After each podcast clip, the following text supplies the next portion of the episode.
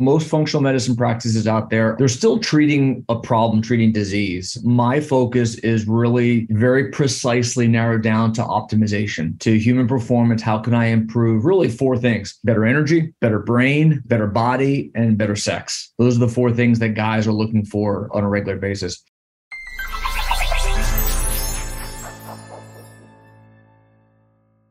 Welcome to Doc Working, the Whole Physician Podcast. I'm Dr. Jen Barna, a practicing physician and co host of the podcast, where we talk about physicians' lives outside of work and ways to crush burnout.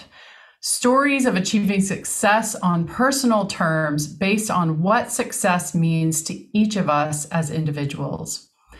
Physicians are not responsible for the broken parts of our healthcare system, but there are skills we can learn to put ourselves into the driver's seat of our own lives, and we can benefit from coaching to accelerate that professional and personal growth. That's what we're here to talk about physicians and their real lives, and we thank you for joining us. I do have a question for you, our listeners, today. Is the great resignation real? Are you feeling it in your day to day in any way? I had someone call and ask me this earlier this week, and I certainly am feeling it in my practice, and I'm curious what you're seeing out there. Please feel free to message me at jen at docworking.com and tell me what's happening where you are. And if you enjoy the podcast, please take a moment to leave us a five star review wherever you get your podcasts. That makes a huge difference to let others know about us. I'm thrilled to have with me Dr. Tracy Gapin, a board certified urologist, men's health expert, and owner of the Gapin Institute for High Performance Health. I'm excited to learn about Dr. Gapin's story, how that has led him toward preventive medicine with a personalized approach, because our biology for each of us is unique. So, why not treat your health and prevention of illness with a personalized approach? And I'm also interested in talking with Dr. Gapin about how this has affected his practice of medicine and ways that he would recommend for us to potentially add pieces of this to our own practices and hopefully improve the quality of care that we can give to our patients. Dr. Tracy Gapin. Welcome to Doc Working, the Whole Physician podcast. Oh, thanks so much. Glad to be here with you all this morning. Really appreciate you joining us. Our audience is mostly physicians, and we're interested in hearing your story. It's always helpful to hear the stories of fellow physicians, especially when they've done something I think that's off the beaten path. So I'd love to hear how you, as a practicing urologist, have come to where you are now through the more traditional practice of medicine for years and then deciding to do something a bit different. Uh, I'm excited to, to, share this story because this is really a passion of mine is helping physicians learn how to do what I've done over the last couple of years because it's been really transformative for me, my health, my life, and really my family as well. I am a recovering urologist. I like to jokingly say, after 20 plus years in urology, I stepped away last year. That path started about eight or 10 years ago when I was very unhealthy. Like most of us physicians, I was so focused on my career that I was neglecting my own health. I woke up one day and suddenly I was 30 plus pounds overweight, felt like crap, had no energy, stressed out, wasn't eating well, wasn't exercising, was doing all the wrong things. And as a quote men's health expert, you would think that I would have the answers and know what to do, but I really didn't because, as we all know, our healthcare system is really all about treating disease. And if you don't have an ICD 10 code, there's not much out there for you. So I went to a colleague of mine here in town, a, a concierge medical doctor, and um, he did a bunch of blood work and and found that my lipids were sky high, my creatinine was elevated. I was again 30 plus pounds overweight and um, I do have a family history of cardiovascular disease as well. And so he, he gave me a very scary picture of, of, in terms of my cardiovascular risk and told me I need to lose weight, exercise more, and I might need a statin if, if things don't look better, if my cholesterol numbers don't improve. And that was really it. Nothing else in terms of what do I do? What do I eat? How do I incorporate these lifestyle practices? What, what supplementation might I need? And so on.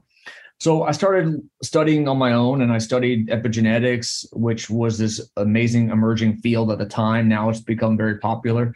Learning about precision medicine, which is using genetics to really individualize health and, and um, how we can use our um, uh, SNPs, single nucleotide polymorphisms, to understand what we should eat, what we should not eat, what's right for our body, how do we improve sleep, detox, what exercise is right for our bodies, etc. And then I started learning about peptides and I started learning about hormone optimization. And this is this is crazy, but through my entire urology training, we never learned about hormones. We never learned how to properly optimize hormones. I learned about functional medicine, which I used to think was crazy. Now it's amazing. I recognize how powerful it is when we can understand how our bodies are working, understand physiology, understand what's underlying um, the issues at hand, whether it's low energy, brain fog, weight gain, all these things that traditional medicine doesn't teach us. So I applied all these concepts on myself, transformed my own health, lost all the weight, felt better, became a new person. And it hit me that this was a real passion. I was suddenly studying again and going to courses and going to meetings and getting certified on these new areas of health and wellness. And I started applying it on my patients and I created a program for my urology patients, a purely cash based program where I can provide these higher level services within my existing insurance based urology practice. Well, that grew to the point that it became so popular, and I was devoting so much of my time and energy to it that I realized that I had really found my purpose and my passion in life. And I made the very bold decision to step away from urology so that I can really pursue that full time. And so, two years ago, I gave my partners notice that I was leaving a very lucrative practice and a year ago, July 1, I stepped away and I launched the Gapin Institute for High Performance Health. And my emphasis now is high performance health. It's all about uh, health optimization and human performance and longevity. And I tell you what, I haven't looked back. People ask me, do you miss the robotic surgery? Do you miss the, the big open cases? Do you miss the procedures? And I got to tell you, I love what I do and my family sees a different me as well. And it's it's changed my life. And i feel like i'm having a much bigger impact than i ever could have before as well. Wow there's so much to talk about here. I love your story and i love how you're addressing a huge gap in our healthcare system really which is that we as physicians are not trained to look at the entire individual and find preventive ways to help them prevent illness. We're really trained to address illness specifically.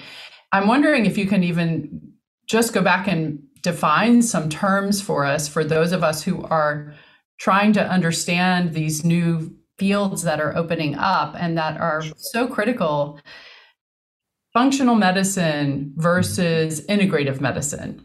Yeah.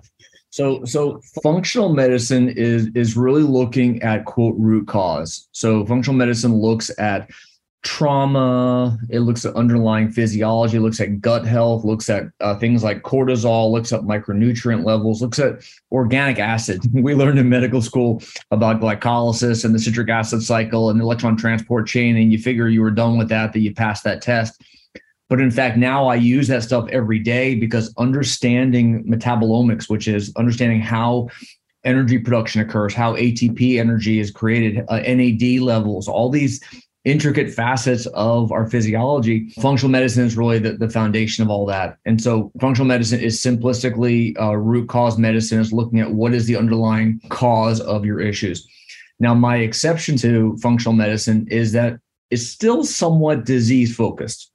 So most functional medicine practices out there are focused on treating Lyme, autoimmune, thyroid disorders, various issues like that, PCOS and infertility they're still treating a problem, treating disease. My focus is really very precisely narrowed down to optimization, to human performance. How can I improve? Really, four things better energy, better brain, better body, and better sex. And those are the four things that, uh, you know, as a men's health expert and my passion is men's health, those are the four things that guys are looking for on, on, a regular basis. So functional medicine is root cause to answer your question. And then integrative medicine is, I like the phrase, but technically it really implies that you're integrating it more with the, with the, the soul, with more of the spirituality part of medicine. And I, I'm personally just not very involved in that aspect of, of, of medicine. So it can be somewhat confusing to practitioners. What is integrative versus functional? Regenerative medicine now is another term that's using more at, how do we help the body repair itself? How do we help it recover? And so this is where we use things like PRP and I use exosomes and this is stem cell therapy and uh, biologic materials, peptides, for example, would be a, a regenerative approach to health as well. PRP is platelet rich plasma. So it's where we can simply draw blood, spin it down in a high speed centrifuge, separate out the buffy coat, which is the layer, which is the platelets, which are full of growth factors and cytokines and chemokines that enable us to stimulate and promote repair and recovery and angiogenesis and healthy remodeling. And so that's all regenerative medicine. And then the final phrase that practitioners may not be familiar with is precision medicine. And that's where we use genetics, patients' polymorphisms to understand what's right for them and how can we tailor health specifically, like I was talking about earlier, to them as well. So my approach when I talk about high performance health and the Gapin Institute, what do I do? It's really combining all those facets of traditional medicine with regenerative medicine, precision medicine, functional medicine, and how do we integrate all those together to achieve the niche that I'm looking to serve? How has epigenetics progressed? Where are we currently with that in terms of how it can actually be applied? I, I think the best way to explain this would be giving an example because um, I, I, like stories. So, one of the early clients that I had who came to see me, Tommy, he was a local chiropractor, friend of mine in town here. He told me how he could not burn belly fat. He was running on a treadmill hour and a half a day, 90 minutes every morning. He was eating ridiculously clean. He was eating keto and he was not seeing any results he could not burn those last five to 10 pounds of, of belly fat no matter what he did. Well, when I ran his genetics, we found that his carbohydrate genes showed that he actually was able to burn fat with higher complex carbs. He was eating the wrong foods. He was eating the wrong diet. He was eating, you know, keto is very low carb or no carb. He was eating the wrong diet for his body. Now you go out there and Twitter world will tell you that you need to be doing keto and that's how you're going to get the results you're looking for. Great example of how genetics, precision medicine helped me tailor that nutrition plan for him so that he's eating foods that will actually help him accomplish that goal. For him, it was completely wrong diet. Same thing with workouts. He is not designed for endurance training. And his genetics show that he did much better with interval or burst style training. And so we completely shifted his training program. And you know, months later, he's finally able to achieve his goals. Now he also needed some hormone tweaking and some micronutrients as well. But those are two key lifestyle changes that we're able to affect purely based on genetics. I can't resist the opportunity to talk for a minute about nutrition because there has been a huge shift in what we understand mm-hmm. in nutrition. I think all of us as physicians should not be at all surprised and probably have been predicting for 50 years that sugar is the next big enemy and that right now our western diet is completely infiltrated with it in every which way. And it seems to be i would say personally it seems to be quite addictive. But i think that it is the biggest enemy that we should all be aware of. I'm curious how nutrition whole food plant-based for example eating versus keto diet which we do hear so much about how these types of prominent choices that are out there versus the traditional western diet what you're seeing and what you're recommending outside of just the individualized treatment. I wholeheartedly agree with you that, that it's definitely evolving. There's so much noise out there and there's so much emotion behind it all where people are very opinionated, whether it's carnivore, whether it's plant-based, whether it's it's whole food, whether it's paleo, Mediterranean, you know, whatever diet that, you know, whatever flag you slant on the ground, you're going to live and die by it. The answer is there are some generic recommendations I give everyone. And that includes, you mentioned sugar. Obviously, sugar is one of the biggest evils in our diet. We're aware of the massive effect it has on energy production, on fat storage, on mitochondrial health, and oxidative stress, and all chronic inflammation, all, you know, all the, the incredibly negative effects. The other one that I'll point out that doesn't get any attention are the seed oils. So by seed oils, we're talking about the omega 6 polyunsaturated fats. And so by this, I mean canola, sunflower, safflower, peanut, cottonseed oils. Basically, any packaged product you get, if you look at the ingredients, you'll find that in there. Great example. My wife and I were at Target last summer, and I'm going to get almonds, big bag of almonds. One bag says, always recommend looking at the ingredients. One bag says almonds. Awesome. The bag right next to it, dry roasted almonds. Sounds pretty good. You look at the ingredients. Very first ingredient, sunflower oil, almonds, salt, sea salt. Those oils are pro inflammatory. Those oils, the intake of those oils are, are linearly associated with the increase in cardiovascular disease we've seen over the last 50 years. Like it's like a direct linear correlation with increase in these polyunsaturated omega 6 fats and so that's really the biggest thing that I would say beyond the sugar is eliminating the seed oils. When you go to a restaurant, they're cooking in those oils. So that's really a big source of this pro inflammatory poison that we're being exposed to. In terms of general recommendations, again, is limiting sugar, is limiting the omega 6 oils, focusing on the healthy oils, healthy fats, you know, the monounsaturated and the omega 3 um, polyunsaturated are, are very healthy fats, things like salmon, olive oil, almonds, macadamia nuts, avocado. Those are fantastic sources of fat. I don't really ever push for a low fat diet. It's more healthy fats and it's all about macronutrients. And so, you know, we look at carbs, fats, proteins, what's the balance of those three? And that's so often the problem where sometimes it's what you're eating, you're eating the wrong foods, but a lot of times it's the balance of it as well. So we tend to eat too many carbs, too much fat, and not nearly enough protein. And so, a general recommendation for everybody is you need to be eating more protein. Yes, genetics helps us tailor that, but in general, most people don't eat enough protein, especially in comparison to the carbs and fats that they're eating.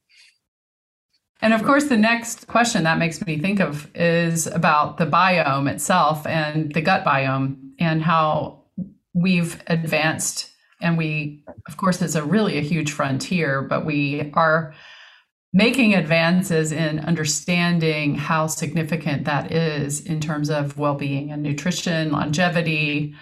And how does that factor into your practice? What a great question. I i do so much microbiome testing now that i would have never believed it previously. And i do that because it's impactful for nearly every patient I work with. So microbiome testing, uh, it's simply done with a stool test. Uh, at home, patients collect stool sample, put in a little uh, jar or bottle and mail it off to the lab. And within a week, we get the results back. What we get from that is we get healthy bacteria, dysbiotic or bad bacteria. You know, there, there's this balance between good and bad bacteria in the gut, as we all know. But so often you get an imbalance where too much the dysbiotic or bad or, or unhealthy bacteria, if you will, predominate and overtake the good bacteria. That creates issues with systemic inflammation and oxidative stress, and raises cortisol. And what that will do is that can damage the gut lining. So, other things that we get in our microbiome testing are tests looking for the integrity of the gut lining. So, things such as secretory IgA, which is the protective mucosal layer of your gut.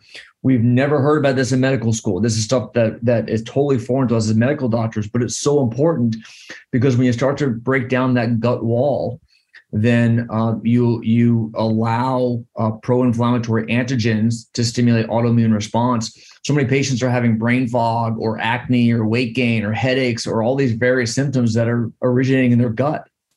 Recurrent UTIs. I used to treat them with 10 different courses of antibiotics till I find the right one. Now I recognize I'm, I'm, I'm like suddenly I had this awakening. It's all coming from the gut and, and the imbalance of the, of the microbiome is, is the source of all of that. So microbiome testing should be part of anyone's clinical practice. And for someone who's listening who may be interested in incorporating that into their clinical practice, what would you recommend? What are the steps to be able to do that?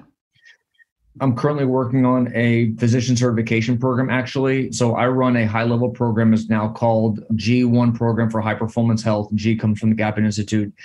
That program incorporates medical management, traditional medicine, integrated these functional tests such as microbiome testing, food sensitivity, metabolomics, cortisol, Dutch urine based hormone testing, genetics, and then combining that with coaching. Everyone needs a coach, and health coaching is really important for a lot of the executives I work with.